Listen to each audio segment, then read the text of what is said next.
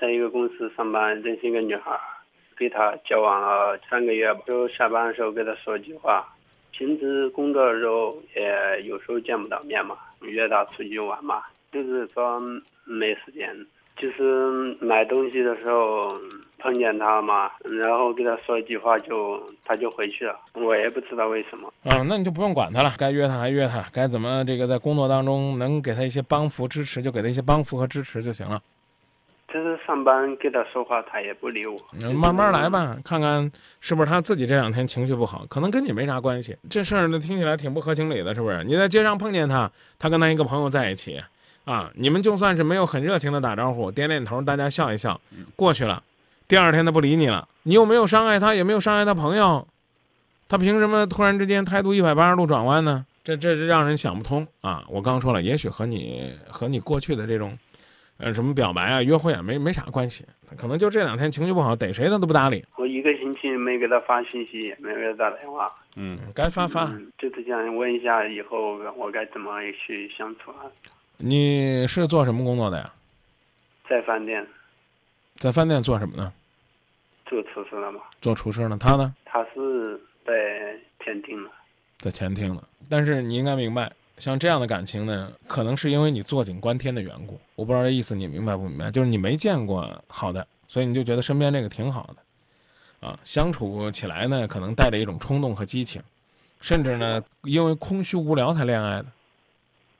这反正反正是我这工作挺啊，我挺枯燥的啊，挺寂寞的啊，我就这么恋爱了。我我我我未必呢，就是真的对这女孩子有多好的感觉，嗯或者说这个多多忘我的投入。你把你的工作做好，让他能够在工作上首先认可你。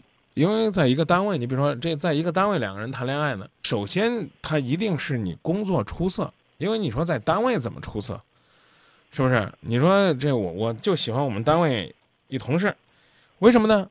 因为这同事啊是我们单位最吊儿郎当的，啊，最不好好工作的，天天的这个旷工啊，这个打架呀、都有他。哎呀，他在我心目当中是英雄，我觉得这不可能，知道吧？是啊，好好把你工作做好，他最起码看到你的上进心，啊，另外呢，你得明白，因为呢，这个在服务场所工作呢，嗯、往往呢对改变现在的生活现状有一种渴望，所以呢，你呢尽管是离他很近，如果说他对你这个人又没什么感觉，嗯，那他很难就树立起来对你的这种这种兴趣。我不知道这意思你明白不明白？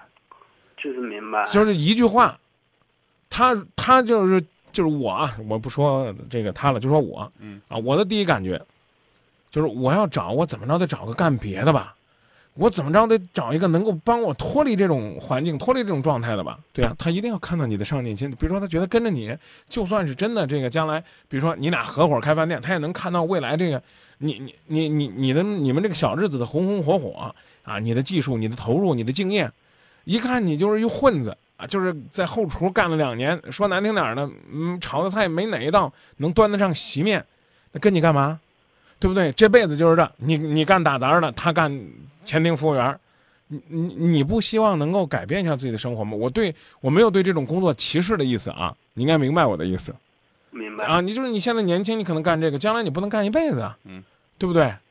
啊，你你你现在我是给你打工，我将来我我得拥有自己的事业，人总有一个追求。对我，我得朝上走啊！你能不能给他朝上走的这种感觉？所以简单来讲呢，在工作上啊，不怎么理你，不待见你，那就那真的就可能是，呃，流行点的说法叫不来电，没啥好感的还嗯啊。所以你好好在工作上表现，该约约，该发短信发短信呢。如果哪一天这女孩告诉你，咱俩真不可能，你死了心吧。哎，你会发现，尽管呢，你这段时间没有得到这个女孩子对你的爱，嗯哎，你在工作上啊，在在情感上啊，更坚强、更坚定了、更认真了、更忘我了、更投入了，是不是？你本来呢，在你们单位你就觉得我到这这饭店我就是混的，嗯啊，我就在后厨，我我这辈子我也不准备做大厨。可能你为了他呢，你就希望自己呢能不断的前进，说不定呢，你很快的就从这个行业里边脱颖而出了。给自己一个动力嘛。不管他将来要你不要你，你会发现，是他给了你动力，好不好？好，那就这么说，好，那谢谢。再见啊嗯。